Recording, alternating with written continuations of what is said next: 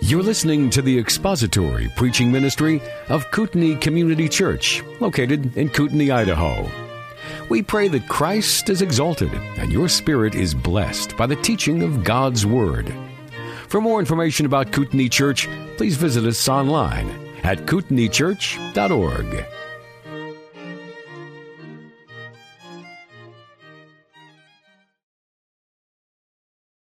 Bow before the Lord as we begin. Our Father, we confess that we need you by your grace to give us ears to hear and eyes to see and hearts that are quick to obey. We pray, Father, that our time spent here in your word may be profitable to the end, that you would be equipping your people and encouraging the saints. And may you be glorified today as you show yourself to us in the pages of Scripture. We thank you for your word, and we pray now that you would help us to understand it as we look into it. We ask in Christ's name. Amen. The ability of unbelievers to come up with excuses for not believing the gospel is, well, it's marvelous to me. I look back at my own life and uh, all of the excuses that I gave prior to the Lord by His Spirit arresting my heart. And I marvel at the things that I once said and the things that I once believed and the things that I once used as excuses for not coming to faith in Christ. And looking back over my childhood, and this is just going to be a little bit autobiographic for just a second. Looking back over my childhood, I remember three sort of distinct phases of excuses that I went through.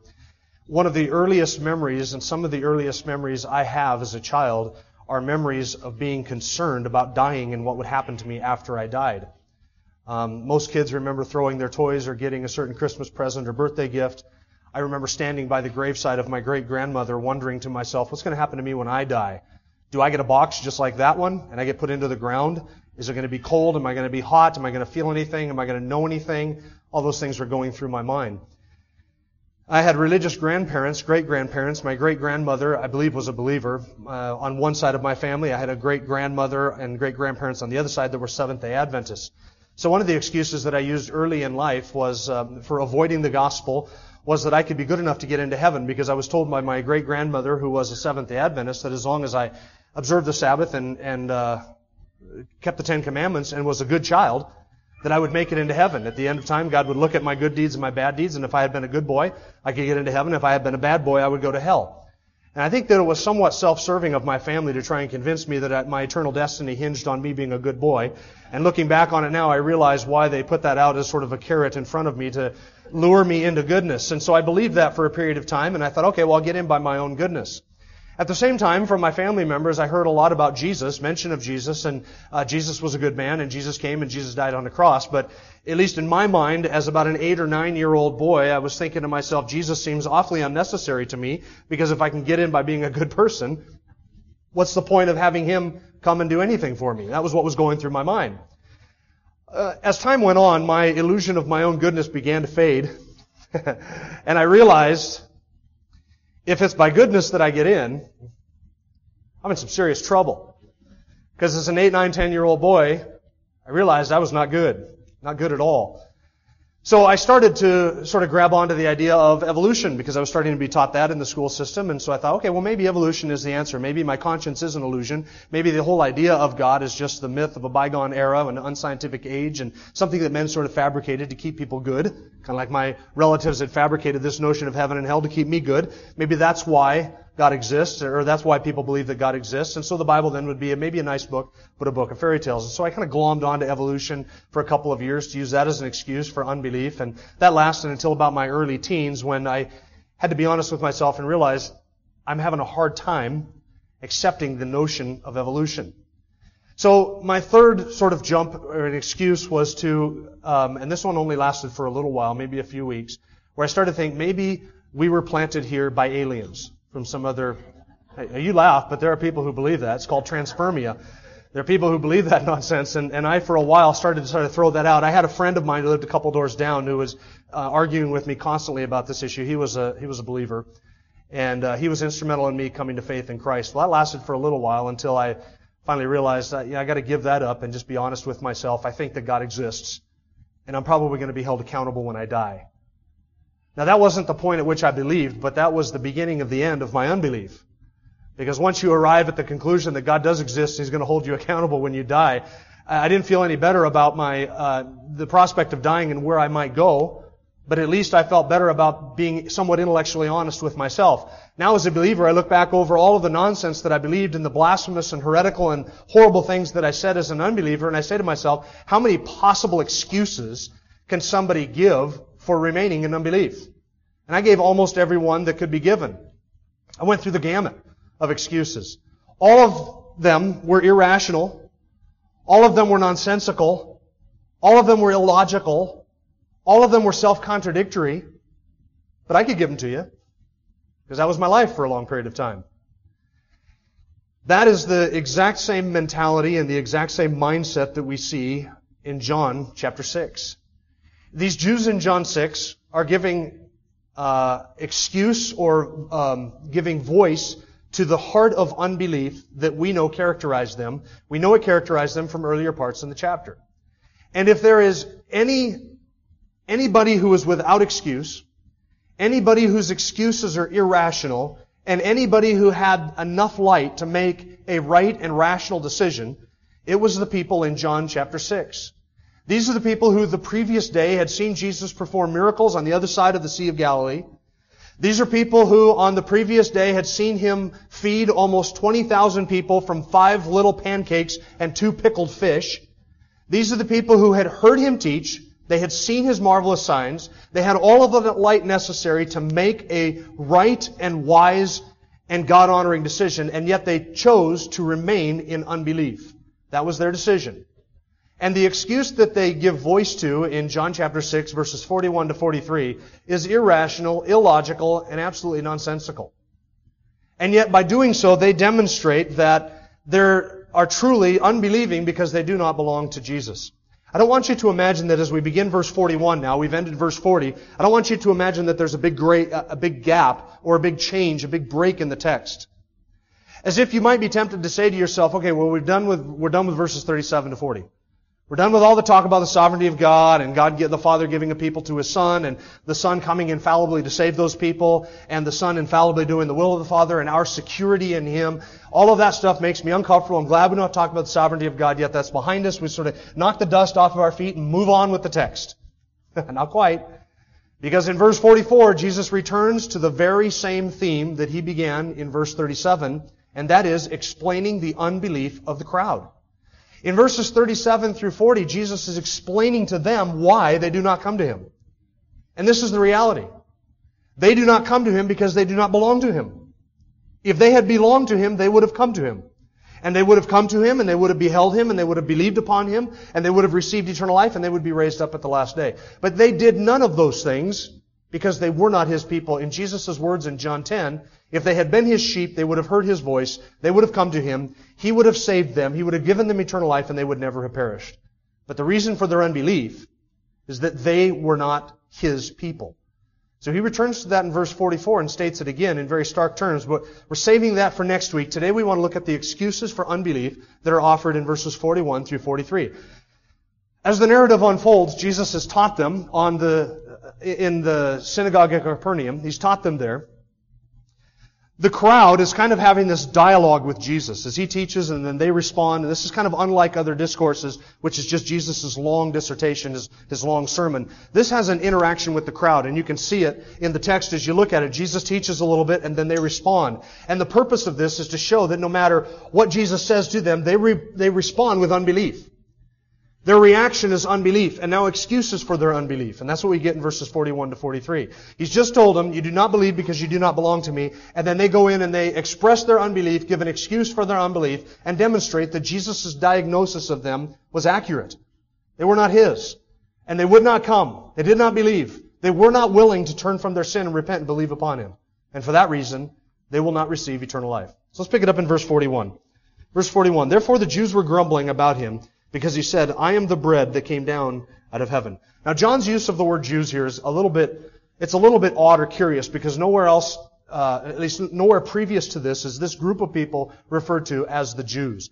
Usually in John's gospel, when he refers to the Jews, what he has in mind is the religious leaders of the nation of Israel. The Pharisees, the Sadducees, the Nicodemuses, those who were the religious elite, the priests, That's what John means by the Jews. He uses it sort of a, as a derogatory term in a sense of those people whose hostility to Jesus was unrelentant and well, unrelenting and well known.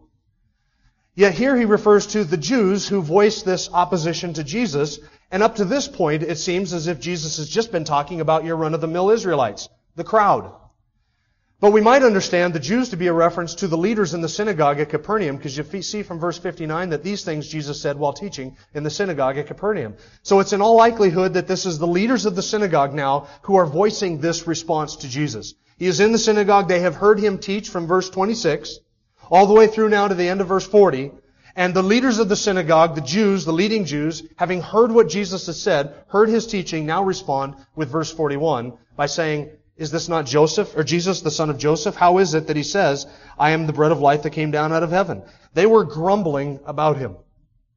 What is the response of the unbelieving heart to strong doctrinal teaching? What is it? What was the response of this crowd to what Jesus has said in verses 37 to 40? Was it strong doctrinal teaching? Incredibly strong doctrinal teaching. Very offensive things that he said in verses 37 and 40. Offensive to the natural man, sometimes offensive even to Christians who don't like what he said in verses 35 or 37 to 40. So it was offensive teaching, and what is their response? They grumble. They complain. That's the natural response of an unregenerate heart, is to complain against strong teaching. The unregenerate heart doesn't like doctrinal teaching. The unregenerate heart doesn't like to be offended.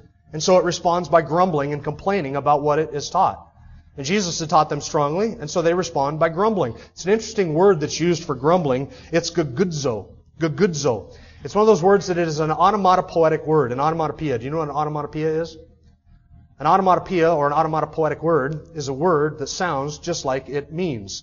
You can tell that I like using the word onomatopoetic and onomatopoeia because it's kind of a neat word even itself. A, a, one of those words is a word that sounds exactly like what it means, like our word quack. Even our word grumble in the English kind of sounds like what it means. Grumble, grumble, grumble, grumble, kind of that low, you know, the rumbling amongst a crowd that's just upset with what it has heard or what it has seen. They were good, zoing. They were grumbling. You can almost picture that amongst a crowd, can't you? Who does he mean? He says he's the bread of life. Come down from heaven? Does this guy think he's nuts? He doesn't think he's nuts. He thinks he's serious. But he is nuts. It's crazy to say that. We know his mom. We know his dad. We know where he came from. How does he now say he comes down from heaven? You, hear people kind of whispering that and grumbling to one another underneath their breath, talking to one another like that? It's an imperfect verb, meaning that they kept on grumbling. In it wasn't just a one-time response. This, this was what the crowd was doing over somewhat of a period of time, maybe a few minutes that this was going on before Jesus finally calls them on it and says, stop your grumbling. What were they grumbling about? They were grumbling about, verse 41, that he said, I am the bread that came down out of heaven. I'm the bread that came down out of heaven. Now here's what's interesting about their statement when they quote Jesus. He never said that. Do you notice that? Jesus never actually said that. Go back, you can go back to verse 26 if you want and read through it. The closest thing you'll find is verse 32 where Jesus says, um, it is not Moses who has given you the bread out of heaven. It is my Father who gives you the true bread out of heaven. So he's mentioned bread, bread that comes down from heaven. Then he says in verse 33, for the bread of God is that which comes down out of heaven and gives life to the world. Then in verse 35, I am the bread of life. So they quote him as saying something that he never said. In verse 41, they say they were grumbling because he said, I am the bread that came down out of heaven. But that statement never came from Jesus' lips. But the meaning did come from Jesus' lips. They're paraphrasing everything he said. Why is that significant? Because it tells us that though, though they did not quote him accurately, they understood exactly what he was saying. They understood the implications of it. They have put together all of his various teaching on bread from the previous day, from this day, from that afternoon, everything he said in the synagogue, and they have in one sentence summarized everything that he said. He is claiming to be the bread of God which comes down out of heaven and gives life to the world. They understood exactly what he was saying. Now he had never actually used those words, but they got it. They got what he was teaching, they got what he meant, and they got all of the implications of it. That's significant because all the way up until now, from what we understand, the Jews did not understand what he was saying.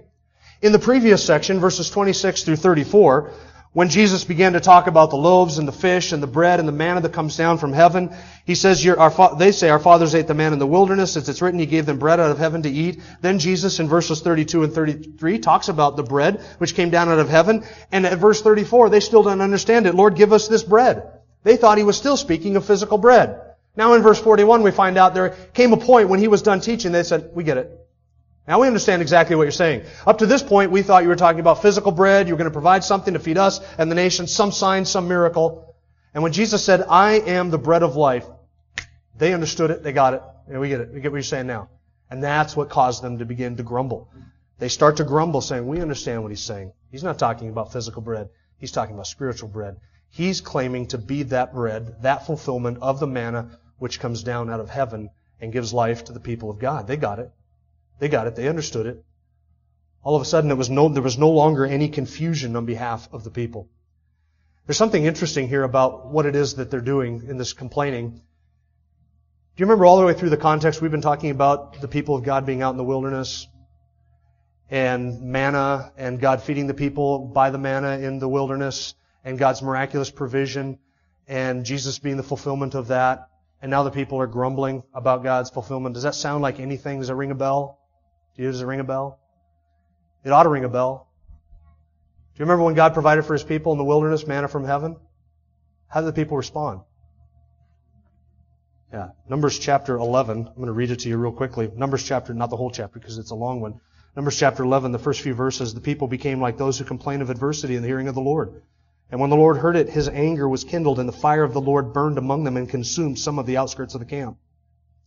The people therefore cried out to Moses, and Moses prayed to the Lord, and the fire died out. So the name of that place was called Taberah, because the fire of the Lord burned among them.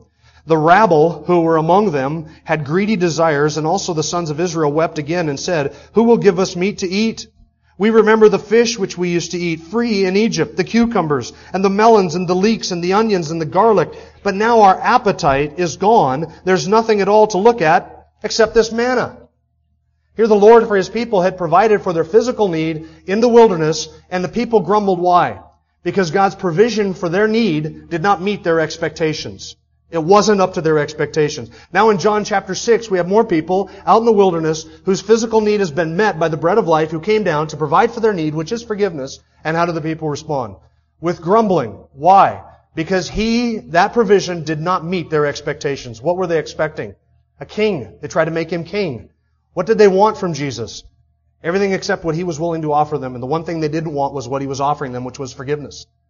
And they grumbled. And in their grumbling, they demonstrate that they are just like their relatives, their ancestors in the wilderness, who grumbled at the provision of God. Just as an aside, let me remind you that grumbling and complaining is always a sin. There's never an exception to that. I could give you all kinds of personal anecdotes of complaining, because my children do it all the time. And so I could give you all kinds of illustrations of that from them. And every time they do it, every time I do it, it's a sin. It is a sin. Do you know why grumbling and complaining is a sin? Because what grumbling says is, I do not like what God has provided, what God has done, what God has allowed, what God has decreed, what God's providence has worked, what His wisdom has determined. I don't like any of that. What I want is something different. That is why grumbling and complaining is so odious. You, you want to know what God thinks of grumbling? Read the book of Numbers. Read the book of Numbers. You'll walk away from Numbers saying, hey, I like the weather. I'm never going to complain about the weather again. I'll never complain about anything. That's what you'll do. That's how God feels about grumbling. It's so odious to Him because what it does is it says, I don't like your sovereignty, your providence, or your wisdom. And if I were on your throne, I would be able to dispose of Jim Osmond's problems better than you have. I would decree something better for me than what you have done. And that calls into question God's wisdom and God's providence. That's why grumbling is always a sin. And that's the type of grumbling and complaining that the people are doing. They are grumbling. They are murmuring. They are complaining because they do not like the Messiah that God has provided. They don't like His teaching. They don't like what He has offered. They don't like what He has decreed. And so they're resisting it. And they're grumbling and they are complaining. And God hates grumbling and He hates complaining. And grumbling and complaining are the mark of an unbelieving heart. You realize that? The generation of children of Israel in the wilderness is known for their rebellion, their stiff-neckedness, their hard-heartedness. And it is no coincidence that they are also characterized throughout the Old Testament as a grumbling and complaining generation because those two things always go together. And the degree of the hardness of my heart and my unbelief can be measured by the amount of my grumbling and my complaining about any given thing. It's always an expression of unbelief. Not, not perishing unbelief, but a heart that does not believe and submit to the will of God. That's grumbling and complaining. So what was their beef? The people. The Jews. Well, they said, how, how does he now say, I, am the bread that came down out of heaven? They were saying, is this not Jesus, the son of Joseph, whose father and mother we know? This is what it boiled down to, friends. There's really one thing. We know his parents. We know Joseph. We know Mary. We know who they are. We know where he came from. How is it that he now says that he comes down from heaven? He grew up just a stone's throw from here in Nazareth, a few hours walk away, and now he gets to be an adult, and he says, now I have come down out of heaven. But this can't be right because we know his mom, we know his dad, and we know where he came from. He grew up in Nazareth, not heaven. How does he now say I came down from heaven? Nazareth isn't heaven. Nazareth is like Clark Fork. It's the furthest thing from heaven you can possibly imagine. Nazareth is no heaven. He grew up in Nazareth and now he lives in Capernaum. And how does he now start making these audacious claims about having grown up in heaven, been in heaven, come down from heaven? That's their beef. How does he now say this when we know his mom and his dad? It's true that a prophet is never welcome in his own hometown, isn't it? Yeah, that's what Jesus found out. He lives in Capernaum now. Remember, Capernaum is his adopted hometown. Ever since he got into ministry, he had made Capernaum basically his adopted hometown. Capernaum saw more miracles than any other city in the nation of Israel. Capernaum had more of his teaching than any other city in the nation of Israel. It was his base of operations. If he wasn't traveling, he was staying in Capernaum. The people there knew him. He was considered a resident of the town of Capernaum. Now, his mom and dad probably lived over in Nazareth. Some people have suggested that they may have moved to Capernaum when he started his ministry. And so the leaders of the synagogue that Jesus attended every Sabbath would have known Jesus. They would have known his mom and dad, because if his mom and dad didn't live in Capernaum, they would have visited him from time to time. So they would have been familiar with his mom and dad, and the mom and dad would have been familiar with the Jews in the synagogue at Capernaum. They knew him, they knew his parents, they knew where he came from, they had a history with him. And so what they're saying is, you may be able to pull this ruse off to people who don't know you, but we know your mom and dad. You can't convince us that you came down from heaven, because we know your parents. There's something odd about their objection. You notice this? I, I, I read their objection. I think to myself, it seems out of context. It just doesn't fit with the flow of the passage. We know where you came from, and they're grumbling about him saying that he came down from heaven. You know, I read verses 35 through 40, and I say to myself, of all the things that you could pick apart, you chose his claim to come down from heaven? And I almost want to shout into the text, did you not hear what he said? He claimed to be the divine son, to be given a people by the Father before time began. He claimed the sovereignty and the power to secure and to save these people. He claimed to be the one, the basis and the foundation of men's belief. And he claimed to be the one that if they do not turn and believe upon him and trust him for eternal life, they would perish. He claimed that if they did not receive him and trust him, that they would die everlastingly. He claimed to be the one who is able to give eternal life. He claimed to be the one who would raise all men up on the last day. And you're picking this nit? I came down from heaven? There's a lot of offensive stuff from verses 35 to 40.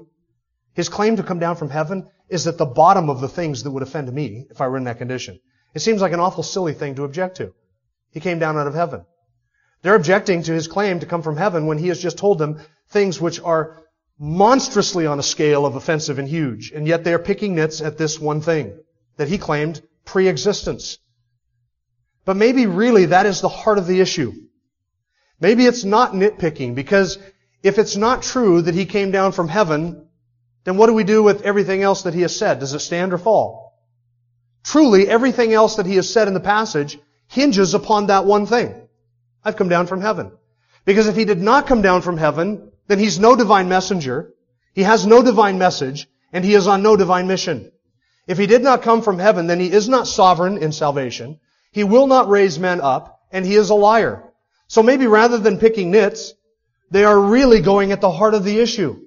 Because they know that if it is true that he has come down from heaven, sent by the Father, then he is God in human flesh, he is the Messiah, and he is able to do everything that he has claimed to do. But if that one thing is not true, then everything else crumbles.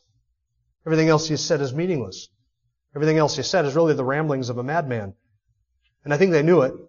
And I think they strike right at the heart of his claims this one thing. He didn't come from heaven, he came from Nazareth. Because we know him. We know where he grew up. We know who his parents are. And the humble origins of the Lord Jesus was to them a stumbling block, just like it is to countless people today. Is it not? His humble origins. They looked at him and assessed him entirely from a human vantage point. Entirely from the flesh. Because natural man, unregenerate man, has no ability to comprehend spiritual things or to understand spiritual things or to grasp them, to behold them in the language of verse 40. Unregenerate man is unable to do all of that. And so they have assessed Jesus entirely from the vantage point of the human perspective. We know his mom, we know his dad, we know where he grew up, and there's nothing more to him than what meets the eye. And yet there was much more to him than what meets the eye. And the world today does the exact same thing, by the way. The world today looks at you and, you, and they say to you things like this. You mean to tell me that you believe that salvation hinges upon a man who lived 2,000 years ago under Roman oppression, died on a Roman cross, was rejected by his own people, and that by faith in him you have your sins forgiven? That sounds ludicrous, doesn't it? When you put it like that, it sounds quite unbelievable. From a human vantage point, it is entirely unbelievable. The whole message of the cross is unbelievable. And that's really the point. God could have done it in a much more believable way. J.C. Ryle, in his book on the Gospel of John, says this, Had our Lord come as a conquering king with wealth and honors to bestow on his followers, and mighty armies in his train, they would have been willing enough to receive him. But a poor and lowly and suffering Messiah was an offense to them. Their pride refused to believe that such a one was sent from God. End quote. That's it. It was a pride issue. Look, if he came from heaven, we would expect a little bit more regality, a little bit more fame, a little bit more bright lights. This guy is a carpenter's son turned itinerant preacher. We know his mom and dad. We're supposed to believe that he's the savior of the world. Their pride could not accept it. It is from the human vantage point the most unbelievable message you are ever asked to believe. But friends, that's the point. 1 Corinthians chapter 1. The message of the cross is foolishness to those who perish. It is to the Jews a stumbling block and it is to the Greeks folly.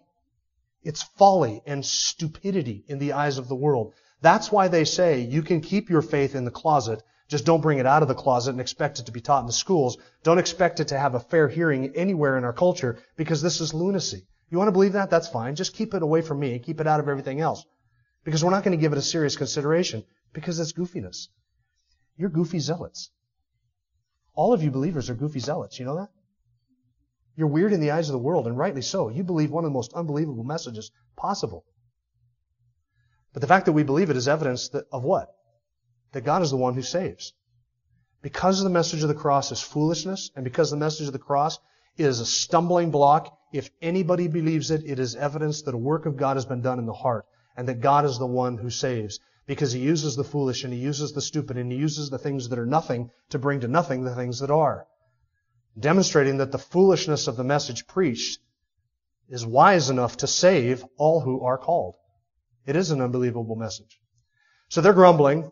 They're grumbling about his claim to come down from heaven because it is an unbelievable claim from a human vantage point, and it truly was, but their unbelief is nothing more than objections, or their statement, their objection is nothing more than unbelief in disguise. It's, it's disobedience and disbelief in disguise. That's all their unbelieving statement is. They were looking for an excuse for their unbelief, a rationalization for their unbelief. Well, he claims this, but we know this. Therefore, we're justified in not believing. And their unbelief is nothing more, or their statement is nothing more than unbelief carefully disguised as an objection. Unbelievers do this all the time, by the way yeah, before I can accept Christianity or the message of the cross, I have questions that I need to have answered, and I've got objections, and I hear the Bible's full of contradictions, and it's been translated hundreds of times by hundreds of people over hundreds of years, and you just never know. It's just men, it was written by mere man. All of those objections, all of those rationalizations are nothing more than expressions of unbelief. And that's all their statement is. Their statement is nothing more than unbelief, and an excuse for their unbelief. We know where you came from, therefore we're justified in not believing in you. And all they're doing is demonstrating that they do not belong to Jesus. If they had been honest seekers, seeking honest answers to honest questions, in truth, what would Jesus have done? Would he have veiled it from them? To deceive them? To keep them from belief? If they had been honest seekers asking honest questions, seeking honest answers, Jesus would have given them honest answers to their honest questions. But do you notice that he doesn't? Verse 43. What does he say? Stop grumbling among yourselves. That's it. He doesn't answer their questions. He could have gone on and said, no, no, you, you don't understand. Joseph is not my real father. I was born of a virgin, conceived in the Holy Spirit, came into this world before Joseph and Mary knew each other. That's my true origin. He could have waxed eloquent about his time in heaven. He could have talked about leaving the worship of angels. He could have talked about his knowledge of the Father. He could have talked about his knowledge of the Holy Spirit, his knowledge of God's salvation. He could have proved to them his credentials that he did pre-exist. He could have done all of that. But would it have mattered? Anything that he said, would it have mattered? If he had waxed eloquent about the virgin birth and said to them, I was conceived by the Holy Spirit in a virgin, born from a virgin, would the crowd then have said, oh, see, that makes sense. Now we understand. Yeah, so we'll, we'll believe now. Now we'll repent and turn. Would they have done that? No. They would have come up with some other dodge, some other excuse. That is exactly what unbelievers do. Sometimes unbelievers do ask genuine questions. It's okay to answer them. But Jesus was able to recognize when the question, their objection, was nothing more than hardened unbelief. And he skipped right over it, and he says in verse 44, No one can come to me unless the Father who sent me draws him, and I will raise him up on the last day. Now, now when I read that, I ask myself, what is the connection of verse 44 to this, their objection? There doesn't at first glance seem to be a connection. What does verse 44 have to do with Joseph being his parent and them knowing Mary and his claim to come down from heaven? Do you see the connection? Let me ask you the question in a different way. Their statement that Jesus, they knew Jesus' parents and therefore he could not have come down from heaven, that is nothing more than an expression a vocalization of what? Their unbelief. So now I ask you the question, what does verse 44 have to do with their unbelief? Now do you see a connection? You cannot come to me unless the Father who sent me draws you. No one can come to me unless the Father who sent me draws them. What is the connection of verse 44 to their unbelief? Verse 44 explains their unbelief. And here is what Jesus is saying. You have had light. You have had truth. You have heard it. You have seen it. You know who I am. Your problem is not that you lack evidence. The problem is that you love what? Darkness. Because unbelief is never due to a lack of evidence. Never in John's gospel is unbelief due to a lack of evidence. It is always a love for darkness. Always a love for darkness. They had evidence, they had truth, they had light, and they loved darkness instead. And so Jesus is saying, it is because you, not, not because you have an intellectual problem, not because you have a curiosity about my origin. That's not the reason of your unbelief. Your unbelief rests in your moral problem. You love darkness. And because you love darkness, you are rendered by that love for darkness unable to come to me in and of yourself. And so Jesus is saying you don't need proof. It's not evidence that you need. It's not another sign. It's not more teaching. What you need is a sovereign, supernatural work of the Spirit of God in your heart and without that, you cannot come to me. You are unable. Your sin and your slavery to sin, self, and Satan renders you, in and of yourself, unable to come to Christ. And apart from the sovereign work of God, no man can, no man will. The issue is not their lack of evidence. The issue was their love for darkness. And all Jesus is doing in verse 44, and we gotta save it for next week, all he's doing in verse 44 is showing them that it wasn't evidence that they needed. It was a supernatural work of God in the heart to make them willing and make them able to come to Him and trust Him and behold Him and believe on Him and receive eternal life. Because no man of himself is able. Now you can tell from verse 44 that the, uh, the offensive part of this section is not quite past, is it? No, it gets more offensive. You thought you were offended with verses 37 to 40? Well, you ain't seen nothing yet verses 44 and following, is offensive to us. It is offensive to the unregenerate. It's offensive to the Jews. More offensive teaching is to come. Jesus didn't throttle back his message in the face of unbelief. He ratcheted it up. He said, this is why you don't believe. It's because you love darkness. And that love of darkness makes you unable to come to me. Let's pray together. Our Father, we thank you for the grace of God that brings salvation, has appeared to all men, and has brought us salvation in your Son. Thank you that those who were unable and unwilling have been made in the day of your power, both willing and able to come to your Son. And Lord, we look back upon our pre-Christ days when we did not know you, we did not have light, we did not understand truth, and we marvel at the excuses and the blasphemies which we uttered and believed. And yet you have seen fit by your grace to save us from those things and to bring to us the knowledge of the truth. Thank you for such a wonderful salvation, and thank you for effecting that in our heart and causing us to be born again by your word. We thank you for these things in the name of your precious Son. Amen. Thank you for listening to the latest podcast from Kootenai Church. If you'd like to learn more about Kootenai Church or to donate to our church ministry, you can do so online by visiting kootenaichurch.org. We hope you enjoyed this podcast and pray you'll join us again next time. Once again, thank you for listening.